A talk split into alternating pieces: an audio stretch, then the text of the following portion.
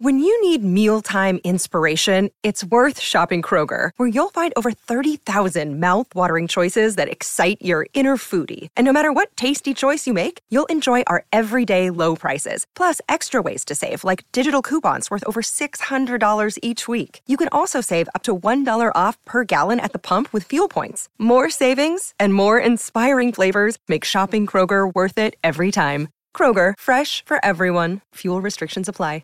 Mother's Day is around the corner. Find the perfect gift for the mom in your life with a stunning piece of jewelry from Blue Nile. From timeless pearls to dazzling gemstones, Blue Nile has something she'll adore. Need it fast? Most items can ship overnight. Plus, enjoy guaranteed free shipping and returns. Don't miss our special Mother's Day deals. Save big on the season's most beautiful trends. For a limited time, get up to 50% off by going to Blue Nile.com.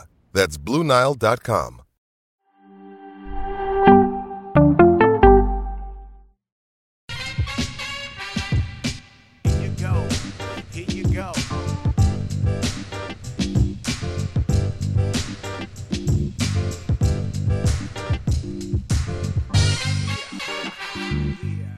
Mailbag is the nothing personal word of the day. We are giving you a mailbag episode. That's when you come to us with any question you have on any topic. You can get to us on Apple by rating and reviewing and putting a question in the review. You can go on Twitter at David P. Samson or Instagram at David P. Samson. We'll take questions, and if they're fun and interesting and Coca likes them and I like them, they'll be in the show. Hey, David, we're just going to start because we got plenty to cover. Love the show. Thanks. That's not why we're answering your question, though. I've been a White Sox fan for 40 years, and boy, you are right about how disappointing this season was. Nothing but six months of dry heaves. It's funny you say that. Maybe you heard me say that I dry heave when I'm running. I don't know why the season would make you dry heave. Anyways, I have two questions. One, what is the deal with Reinsdorf? All we know in Chicago is that he's a powerful owner. That's the owner of the Chicago Bulls and the Chicago White Sox. All we know in Chicago is that he's a powerful owner who runs possibly the least transparent organization in MLB. Well, I'll stop you there. The White Sox are far from the least transparent organization in Major League Baseball. Far. You got to go to the West Coast where the weather's 72 and sunny every day. We love him for 05, back to the question. Hate him for the 94 and 97, 94 strike and the 97 white flag trade. What are your impressions of the man and his ownership style? Okay. So many listeners from Nothing Personal are live in Chicago or fans of the White Sox or the Cubs, get a lot of questions about Reinsdorf. And I think the basis of the most questions is when I told you what Jerry Reinsdorf had told me, or I said it on a, on a radio show. I don't remember exactly where I said it. When I first was in the game, and I had known Jerry Reinsdorf for many years, but I was young and I was a Knick fan, and I knew him as the owner of the Bulls, and he knew me as a crazy, rabid heckler. And he recognized when I was going to become uh, executive vice president of the Expos and be a part of the Expos organization. And there was a time that he would, told me in a very matter of fact way that the smartest way to operate is to finish in second place every year because then your fans have hope because you're so close to first place and you don't blow your wad. That's not exactly the words he used by winning it all. And then it's disappointment from then on if you don't repeat because fans, for whatever reason, expect you to win the World Series every single year. And I went public with that because it was an interesting thought. And I thought about that during the course of my career. And I understood the nuance of what he was saying. And people misunderstood. He was not tanking every year to finish in second place. He's trying to win his division, trying to get into the playoffs, trying to win a World Series. Would love to have as many World Series as his Bulls team have championships. He has six rings, one for the thumb, the other thumb just from the Bulls. But what he was saying is that fans are very interesting in baseball. And I've come to realize that both inside baseball and outside baseball. And then I've applied that to fans of all sports, where there is this crazy notion where you ignore math. And I don't mean analytics, I mean the math of losing.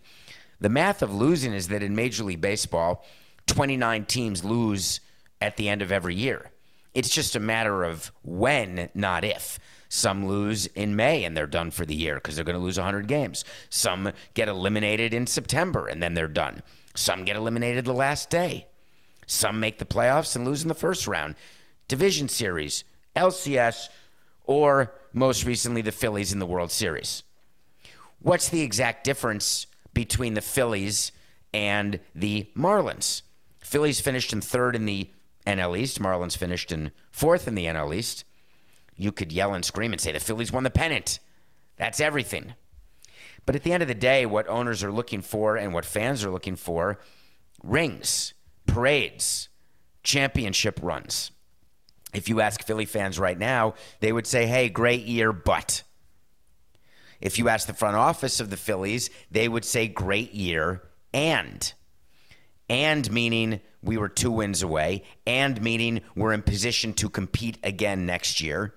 The but that the fans say is, great season, but we didn't go all the way. So Jerry Reinsdorf is the type of owner. Let me go back a little bit to give you some insight into what he was like when Bud Selig was commissioner. Bud Selig and Jerry Reinsdorf, very close friends, and live in Phoenix together, or have a place in Phoenix, as well as Chicago slash Milwaukee. And Bud Selig ran the league. He had a very tight knit insider group of owners, one of whom was Jerry Reinsdorf. Because remember, Bud Selig was an owner to start. And when Bud Selig became interim commissioner after the owners did a coup and fired Fay Vincent, they brought in one of their own as interim because they knew that he would do what Fay Vincent was not doing, which is represent the interests of owners. Hard stop. And that's what Bud Selig did for many, many years. And he ruled with an iron fist to those of us not in his inner circle and in a very collaborative way to those in the inner circle. So Jerry Reinsdorf was someone who had a tremendous amount of power in terms of league matters. One of the driving forces behind his raison d'etre is the way that Mets fans feel about the Yankees. That's the way White Sox fans feel about the Cubs. They feel as though the Cubs are the team of Chicago and that they are the ugly stepchild of the Cubs just like Mets fans feel like they're the ugly stepchild of the Yankees. Maybe not anymore with Steve Cohen, but be that as it may. So when you have that syndrome where you feel as though that you have to defend yourself all the time, you feel as though you don't get the credit that you should get for the things that you do, whether it was opening a new stadium at one time it was called US Cellular Field, and I'm completely blanking right now, Coca, what it's called now, but it's definitely not there, not that and it was one of the newer stadiums to open, which means it's one of the oldest stadiums now. And uh, oh, guaranteed rate field. It's so unreal that I cannot keep track of what these ballparks are named now. I used to know all of those. So Jerry Reinsdorf had accomplished a lot as a White Sox owner. He had increased the value of his team, but one thing he was never able to do was win it all about 17 years ago in 2005, he won the World Series with Ozzie Guillen as his manager. And when he won the World Series, he everything changed with him because he had wanted it so badly. If you ask Jerry, he would tell you he's a far bigger baseball fan than a basketball fan. He wanted to win a World Series even more than he wanted to win an NBA championship. He wanted to win a World Series even less than he wanted to win the sixth NBA championship when you win six NBA championships, you're in a different echelon. When you win one, you're, you know, you won a championship. It's hard to do, but it doesn't make you one of the greatest of all time. In his mind, winning the World Series, whether you win one, three, five, seven, getting the one is the thing. So after 2005, he had a pretty big switch in terms of the way he thought about running the White Sox and the decisions he was making because the strange thing about one, while it's everything, you get this feeling inside you that you want to, it's like a drug where you want to feel it again. And what happens over time when you don't win it, whether it's one year, three years, five years, seven years, over time, that feeling of chasing tends to go away. And that's when you have a chance to get good again. I made the mistake after a World Series win to chase it not for one year, but for 14 years And that led to bad decisions, that led to no winning because you're acting in a way that is not productive for your franchise to have stability and to have long term winning, regardless of payroll. But Jerry instead ran the team responsibly. He never wanted to lose money. He and Bud Selig would talk about that consistently that losing money, why would you write a check? This was Bud's favorite statement that Jerry also agreed with. Why would you write a check at the end of a season when you've gone through 162 ups and downs, and even in your best year, you're going to lose 60 games, which means two full months of the year, you're miserable. Now, he was transferring his feelings onto every other owner because Bud Selig hated to lose. But his point was right that you're going to lose two months of the year, even if you win 100 games. But what Jerry decided to do as the years passed and as he was getting older, and this is both a reflection of morality, it's a reflection of, of desperation, it's a reflection of trying something different because what you've been doing has not been working. Because the White Sox went through a stage where they were having a hard time deciding what path to take. Then they started with getting tremendously good international players. They had a good pitching staff. Remember, they had Chris Sale. They had all these interesting players. And all of a sudden, Jerry was separating a little bit from Bud Selig toward the end of Bud Selig's reign, which ended in about 2013. And he was treating the team differently. Then something happened in baseball that changed Jerry forever. He took a position when Rob Manfred was running for commissioner against Rob Manfred. He wanted the ABR candidate. The ABR candidate is the anyone but Rob. And Jerry spent a lot of time during the years leading up to Bud leaving and retiring and Rob being named commissioner. He spent a lot of time lobbying against Rob, making sure Rob wouldn't get it, collecting votes, throwing his weight around. And the reason he felt he could do that is Jerry had been empowered under Bud, had been in that circle. And when you're one of the cool kids, you don't want the head cool kid to disappear because if there's a new cool kid, you may not be in the cool group anymore. And it was pretty clear from the beginning that Rob was not going to include Jerry in his circle of cool kids. And this isn't the first time that Jerry had this feeling, but it's the first time that he lost. So I want to explain what that means, just so you can even get more perspective on what Jerry's tenure's been like. There was a guy named Jeff Moorad who was an agent who was trying to buy the San Diego Padres, made it all the way to the owners' meeting, was ready to get approved, and Jerry Reinsdorf led the insurrection to make sure that's I don't want to use that word, especially after last January 6th.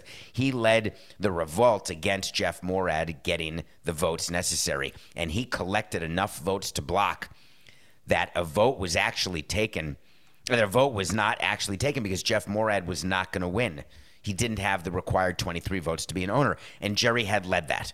So he was empowered in a way that he felt if he didn't want Rob as commissioner, he was going to succeed when he didn't succeed at stopping Rob from being commissioner, that was the beginning of his slide into Tony La Russa.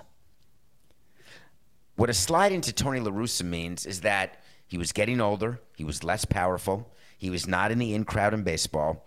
And what you do when you're feeling yourself getting older and feeling those things, you tend to want to surround yourselves with people who love you, with people who make you remind you of when you were young people who will be appreciative and genuflect in your general direction. And Jerry didn't used to run his teams like that. That's how Tony La Russa got hired.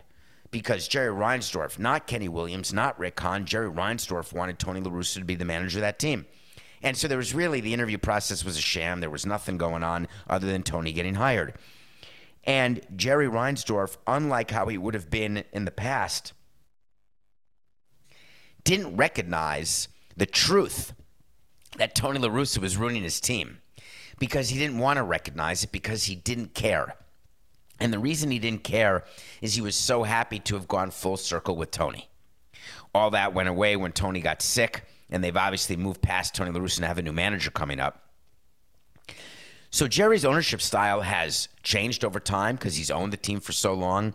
When you own two sports, eh, oh, two sports teams in the same city, which he's done forever, you evolve. And sometimes you're focused on basketball, sometimes you're focused on baseball.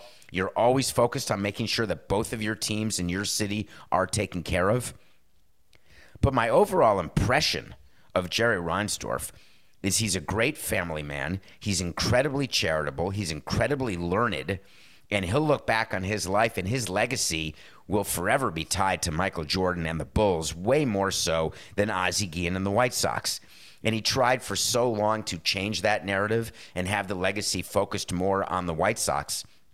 But when you look back, and this is the most morbid way to do it, but think about someone's, and I've talked to you about on this show about obituaries what do you think the lead? And I hope Jerry Reinsdorf never passes away, but life is life, and it's going to happen. What will be the lead of his obituary? It's Jerry Reinsdorf, owner of the six-time world champion Chicago Bulls, and the 2005 World Series champion Chicago White Sox. The Bulls will be mentioned first. He very much would rather have had the White Sox mentioned first, but there just wasn't enough winning. So, for those of you who are down on Jerry Reinsdorf, I would expect you to give him an ovation, even if you were not alive when he was winning the titles with Michael Jordan. Think about what he's done in the community, the amount of winning he's brought to Chicago. Way more than the Cubs. Appreciate that question. How do players pick their translator? Great question. Sort of out of nowhere. But I think that whoever asked this question may have been watching the World Series a couple days ago, and at the end of the game, uh, six Yordan Alvarez was who hit that three-run home run that basically won the World Series. It certainly won Game Six for them, although the add-on run was pretty important too, as you may recall. Red Sox fans I know do. So let me give you the backstory of translators because it's quite interesting. It used to be that when you had people in your clubhouse who did not speak English, those people didn't meet the media. The players who met the media were the ones who spoke English, even if they were not the stars of the game, even if they were not who the media really wanted to hear from. That's just how it worked. So they ended up being the spokesperson for other players, and it did not make them happy. So players, why? Because if it's not your game, you're not the starting pitcher, you didn't get the walk-off hit, you don't want to meet the media after a game. You want to eat food, get dressed, go home, and get ready for the next day. But for years, there was no other choice but to have the English speaking players meet the media. And they had expressed to their union an issue we need translators because we need the Spanish speaking players to meet the media. The union had two reasons for this. One, they were answering to their English speaking parts of the union, but two, they were trying to get more attention and more airtime for their Spanish speaking members of the union. Total side note here, not part of the question, but just keep in mind being the head of the union in Major League Baseball is brutal. And I've criticized Tony Clark plenty. During the negotiations with the owners, I explained certain things that I would have done differently. We talked about the last collective bargaining agreement I was a part of, which was a crushing of owners, crushing players. But it's really hard to run the union because there are so many different points of view within the union. You've got the upper class, you've got the lower class, which are the utility players or the, the players who aren't ever even going to reach arbitration. The upper class, of course, are the Boras clients. You've got pitchers who don't want to do anything to help hitters. You have hitters who don't want to do anything to help pitchers because if you change the rules to help hitters, that's going to hurt the earning power of pitchers and vice versa. Way harder than what goes on on the ownership side. Rob Manfred and Bud Selig will tell you that they spend a lot of time dealing with different agendas for owners, large revenue owners and small revenue owners, and the arguments that happen. And they do happen. Make no mistake. One of the reasons John Henry is not a popular owner uh, in commissioner's office is that he went from a small revenue team with the Marlins, where he would argue on behalf of small revenue teams in a very, very smart way. And the minute he bought the Red Sox, he started arguing large revenue team arguments and totally walked away from any small market, small revenue principles. And that was very upsetting. And my point of view on that always was of course he did that. If you go from owning a low revenue team worth 300 million at the time to a high revenue team worth 800 million at the time, of course you're going to have different thoughts about how the team should be run.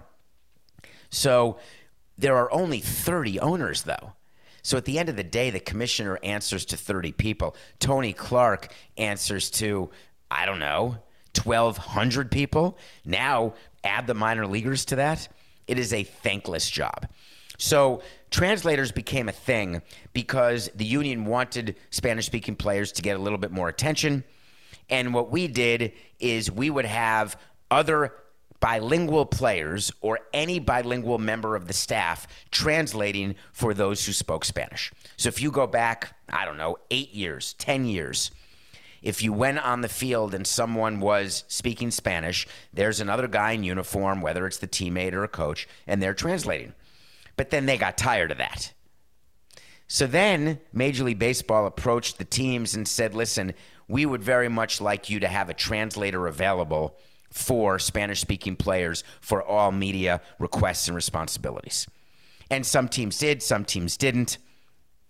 We had a translator in the clubhouse because we were in Miami, so we had tons of people in PR who spoke Spanish. We had tons of people on the baseball operations side who spoke Spanish and English. And so it was very easy for us to have them on the field doing translation for an interview. Then, as part of the collective bargaining agreement in 2000 and blank, 2013 maybe or 2016, the rule was changed that every team will employ a translator. And as part of the collective bargaining agreement, Major League Baseball would pay the salaries of these 30 translators, whose sole job will be to translate we had to submit to baseball who we were going to use. Baseball had to vet and had to agree and then would pay their salary. Guess what we did? Sorry, Rob, you never knew this. The translator who we sent in for you to pay was on our payroll because he worked in media relations and we still had him working in media relations, but we didn't have to pay him. You were paying his salary. So thank you very much. It's not like that's worth a utility infielder, but at the same time, it enabled us to, you know, save a penny or two. So you have to hire someone. Baseball has to agree. Baseball pays the salary and the benefits. And their responsibility is to be available when the media has access to players. The media has access to players before BP, after BP, after game there's times that the clubhouse is open to the media. And that translator has to be in the clubhouse and available. And then the media goes up to the translator and says, Hey, I want to speak to X player. Let's go. Because the translator is not the translator for one player, he's the translator for all of the Spanish speaking players. Now, the interesting thing about needing a translator, of course, is that the majority of players who ask for translators actually do speak English, but it's their second language, and doing an interview in a second language is extremely difficult. And so they'd rather do it in their own language. But all of you who say that none of the players are bilingual, some players speak only Spanish. Alvarez is likely one of them. But there are other players who I've told you about, like Ichiro, whose English is great, but he'll only do interviews in Japanese. And there's many other players like that. Miguel Cabrera, would be reticent to do interviews in English because he was way more comfortable in Spanish. Have you ever noticed, side note, Coca, have you ever noticed the players when MLB's doing commercials, like when they've got Cabrera in a commercial, they do commercials where he's not talking?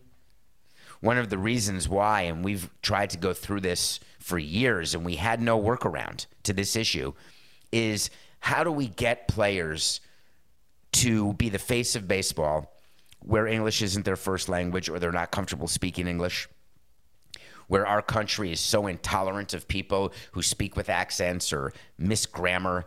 And I'm, I'm a grammar police person, no question about it, but not when it comes to people who have English as a second language. Believe me, if I had grammar police for my French, there'd be nothing to do. That'd be a full time job, being the grammar police. So it's very hard. We want to have faces of baseball, but none of the sponsors would do commercials around any players who didn't have English as their first language. Remember when Christian Yelich and Cody Bellinger were so good?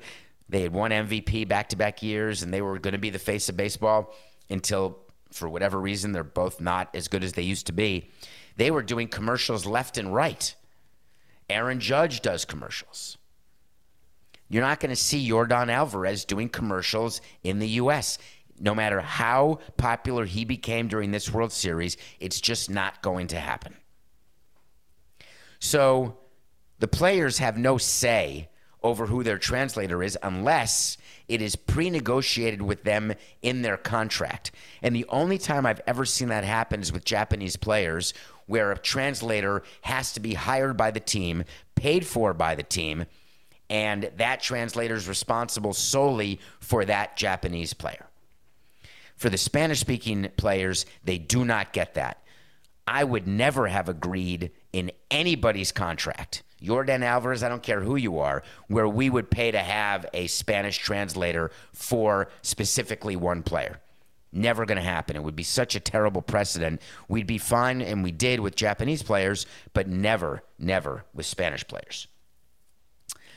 So that is how translators end up with players. Players really have nothing to do with it. Introducing Wondersuite from Bluehost.com, the tool that makes WordPress wonderful for everyone.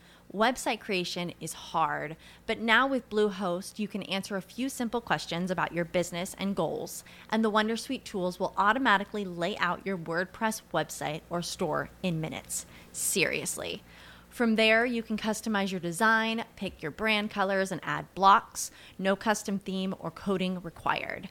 You'll get content suggestions that you can keep or revise, and with Yoast SEO built in, we automatically help you get found in search engines. From step by step guidance to suggested plugins to an AI powered help bot. Our built in tools make WordPress wonderful for everyone. Whether you're a beginner or a pro, you can join over 2 million Bluehost users. Go to bluehost.com slash wondersuite. That's bluehost.com slash wondersuite. Everyone is talking about magnesium. It's all you hear about. But why? What do we know about magnesium? Well, magnesium is the number one mineral that 75% of Americans are deficient in. If you are a woman over 35, magnesium will help you rediscover balance, energy, and vitality. Magnesium supports more than 300 enzymatic reactions in your body, including those involved in hormonal balance.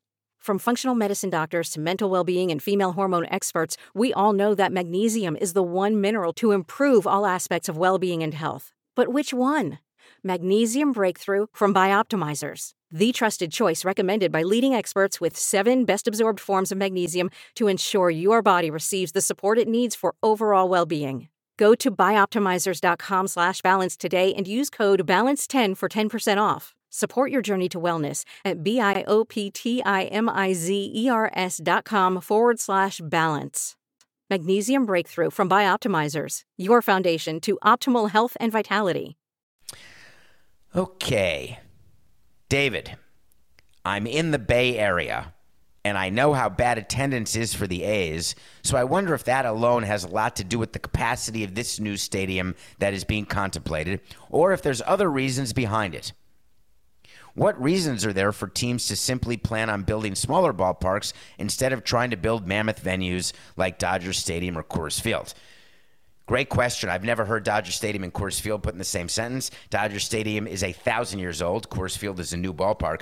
The reason Coors Field, and they've tried to and have successfully lowered capacity since it opened. They played when they got their expansion franchise in Coca 1998. Is that when the Rockies? No, the Rockies started with the Marlins in 93, I think was their first year. And then it was the Rays and the Diamondbacks who started second. In any case, whenever it was, it was in the 90s. Before Coors Field was built, they played where the Broncos played in Mile High Stadium. Mile High Stadium has a capacity of a gajillion, and that's how many people were going to Rockies games. And so the owner of the Rockies at that time, who it was not Monfort was not the uh, the chief owner at that time when Coors Field was built. I want to say it was a man named Jerry McMorris. I haven't thought about that name in forever. He thought that all these people went to Mile High, they're all going to want to go to keep going to baseball games forever. We don't want to give up any revenue, so let's make a huge stadium. That's why Coors Field is so big. But here's what happens in big stadiums. They are more expensive to operate. They're more expensive to have built in the first place. And the seats that make it bigger are generally not premium seats, which makes your average ticket price go lower, which means your return on investment for those extra seats is more difficult to explain. Because the bigger the stadium, the bigger the footprint. The bigger the footprint, the more land. The bigger the stadium, the more concession stands. The more infrastructure that you need around the stadium, the more parking that you need, the more public transportation, the more ingress and egress issues. All sorts of issues happen in a sold out large stadium. For those of you who go to football games at MetLife in New York or a pro player in Miami, and you're sitting in the parking lot for 60 large after a game, you understand what I mean. Now, sitting in a parking lot leaving a football game where you go to eight games a year, every other year nine under the new 17 game schedule, you may have a different mentality than if it's Tuesday night at 11 p.m. But owners weren't thinking that when they were building these larger capacity stadiums. They were far more focused on revenue. But they hadn't done the math properly. And as the years passed, it became very clear that the juice was not worth the squeeze. Not only because the return of invest on investment for those seats didn't exist, but also attendance was going down. Under Bud Selig, attendance went up every year, and I've told you that it was all faked. The commissioner gave money to teams to buy dollar tickets to give away and count that as paid attendance. Sometimes just gave made up numbers like I used to do. But in actuality, average ticket price was going down, attendance was going down, and so therefore, gate revenue was not growing the way everyone had anticipated. So, as newer ballparks were being built, newer than Coors Field, the thought was let's create a supply and demand issue. Let's build smaller ballparks and make sure we keep the average ticket price higher, and we will get the same, if not more, revenue because of the scarcity of supply. Major League Baseball used to fight that. The way it works in baseball is that baseball has to approve your stadium plan. They approve your capacity, they approve everything. The reason why Major League Baseball wanted large stadiums and was very good with large stadiums is because of October. Major League Baseball derives a lot of revenue, both on the national level that gets split with 30 teams, but also revenue to help it operate as a head office of a league. There are hundreds of employees. A lot of that revenue comes from national broadcast deals, which are based on playoffs mostly, not your game of the week during the regular season. It's based on corporate sponsorship deals, which are based in large part to postseason, and based on the pool of revenue that comes from the gate. So, from Major League Baseball's standpoint, they were more than happy to have larger stadiums. And if they're empty during the regular season, so be it. But you've got to be ready to fill up a large capacity ballpark come October. But eventually, owners working in conjunction with public authorities and using public money realized that they had footprint issues, they had cost of construction issues, they had demand issues because attendance was not what it used to be, and they had ROI issues. And so what they did is they started making the stadium smaller. When we were putting Marlins Park together, we went from a 70,000 seat pro player down to 38,000 at Marlins Park. If I had known then what I know now, I would have made the stadium 20,000, and I'm not sure it would have been approved. Think about this concept. Basketball teams, the NBA, your favorite team, the Warriors, the Heat, take whatever team you want, just not the Nets. The Knicks, the capacity for Madison Square Garden, Gadden, 19,763 for 41 home games. Marlins Park, 38,000. That's twice the size of the garden with twice the number of games. What about that makes sense to you? I'm asking for a friend. Why don't they build basketball arenas with 38,000 seats? Is that because there's too many bad seats and the court's smaller than a baseball field? And so people wouldn't pay? No. I always used to say when people made fun of Marlins attendance, and I mean the real Marlins attendance, not the stuff I made up, that even real, we outdrew the Heat and the Dolphins. Of course, we had to play twice the number of games as the Heat and 10 times the number of games as the Dolphins. But what's the difference?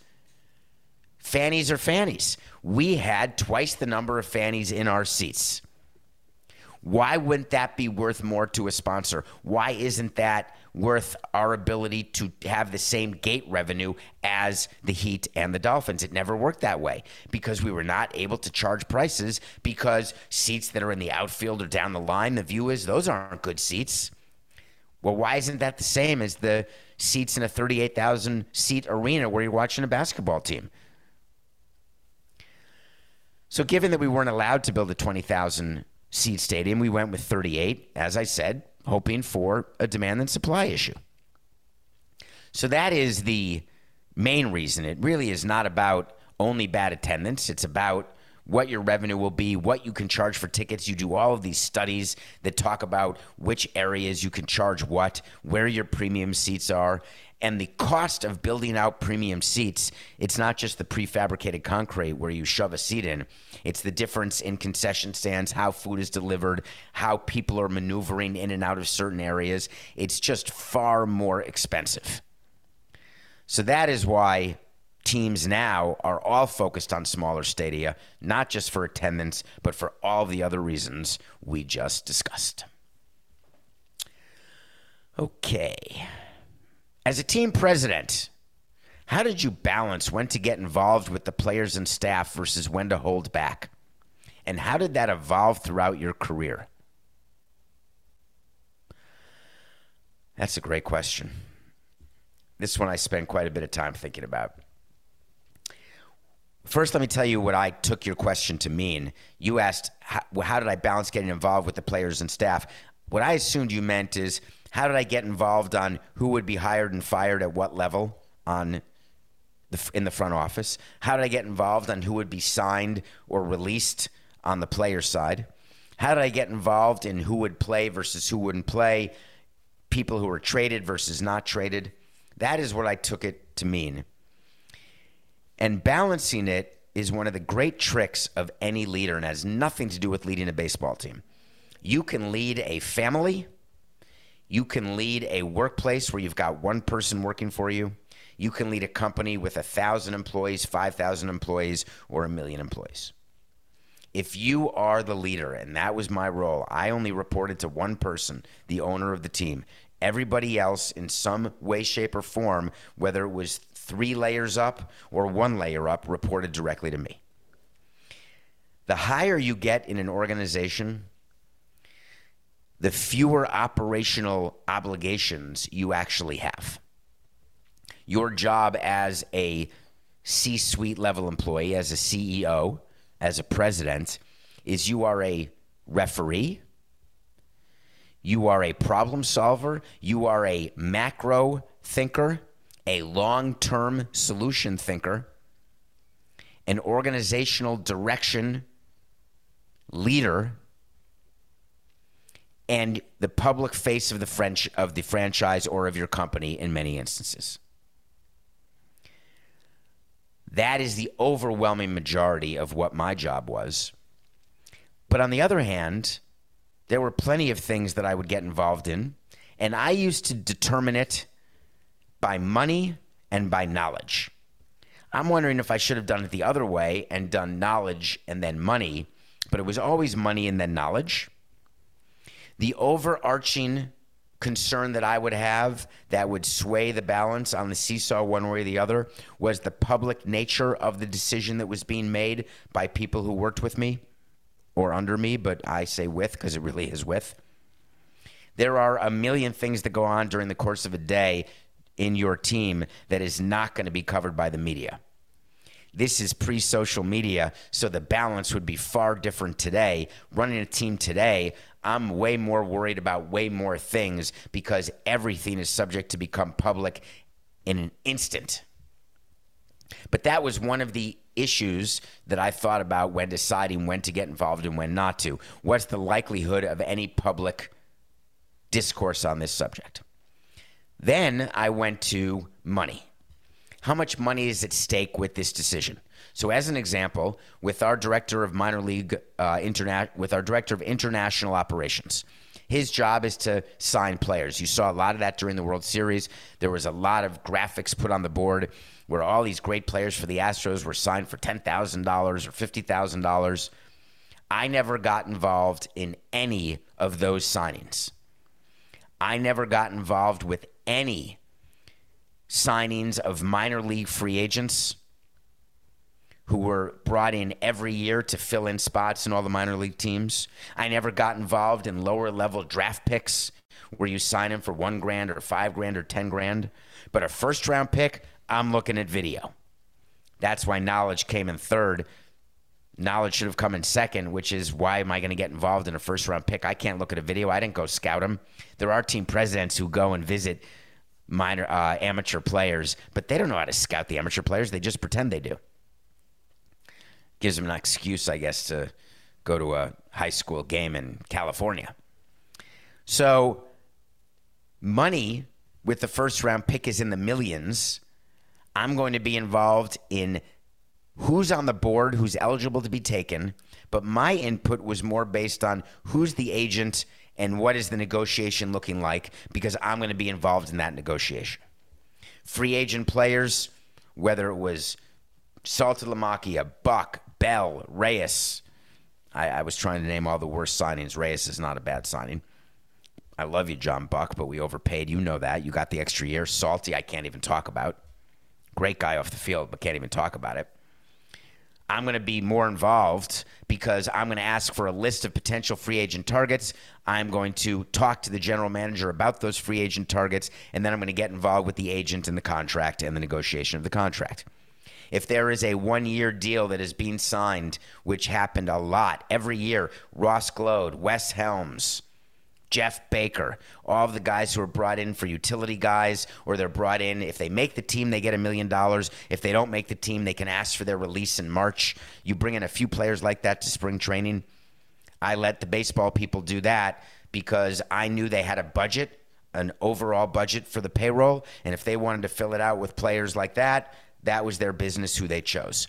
That's a really good way to evaluate how your front office is doing with decisions like that we pretend that we evaluate them on decisions that we're involved in because we don't want to blame ourselves.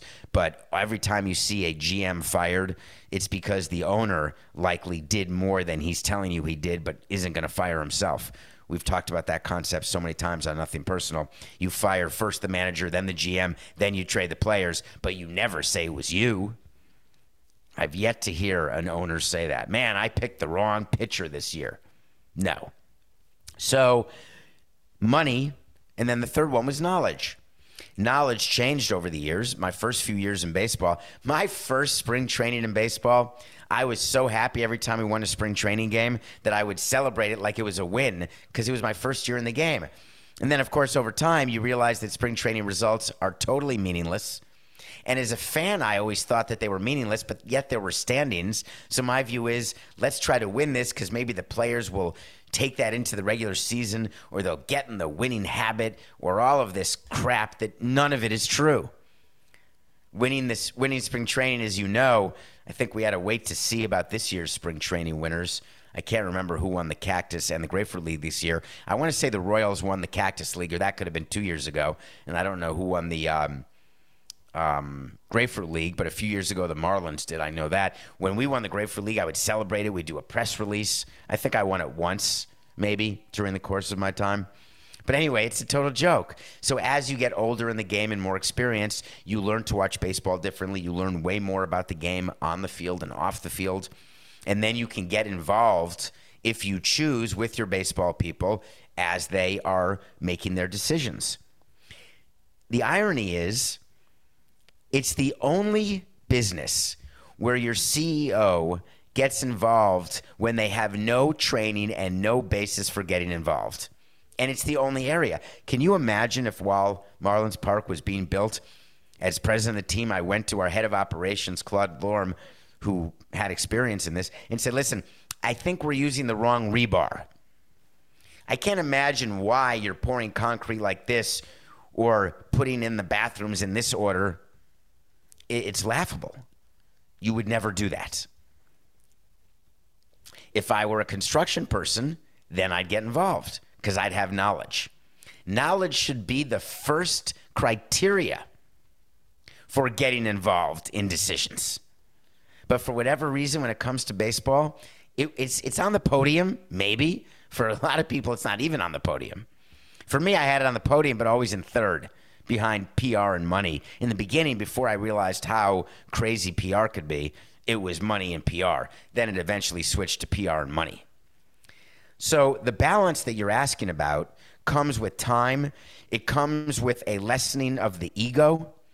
So, one of the things about involvement is about ego. There are a lot of people who are presidents who have big egos. We all have egos. I had a big ego. I still have an ego. And what an ego does to you is it sort of makes you delusional that you know more. And that's not the definition of a narcissist. It's just that you sort of know, think you know more than you actually know. And then it's so dangerous because you're making decisions based on faulty information that you've conjured up in your own head based on you thinking that you know something that you don't have a clue about. What other business would that happen in? Like the people who are running the banking firms started off as investment bankers and they work their way up and then they take over. It's like having no training to be a CFO, no accounting training, no finance training. Your background is in marketing, and all of a sudden you're named CFO of a huge company. It does it would never happen. I forgot for a while why I was named president, and I thought because I'd run a business and been on Wall Street in an investment advisory capacity that I knew how to tell the difference between a curveball and a slider, and that I could tell you whether a pitcher was going to be good or a player was going to be good when they were 18 years old, and I could tell you what they'd look like in seven years. It's, it's like a joke. I should do it again, Coca. I think that I would do it totally differently. Maybe we win more with an outfield of Yelich, Stanton, and Ozuna. Anyway, the balance changed over the years.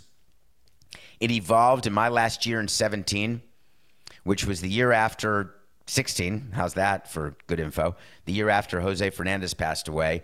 And I remember that was my maximum involvement as we were deciding that we did not want to rebuild and we were going to try to win again, even in spite of losing our best pitcher.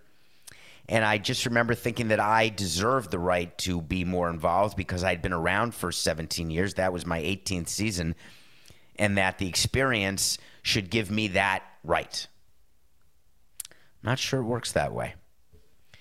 Well, thank you. Thank you for those questions. We'll do another mailbag episode soon, I promise, like really soon. It's just business. This is nothing personal.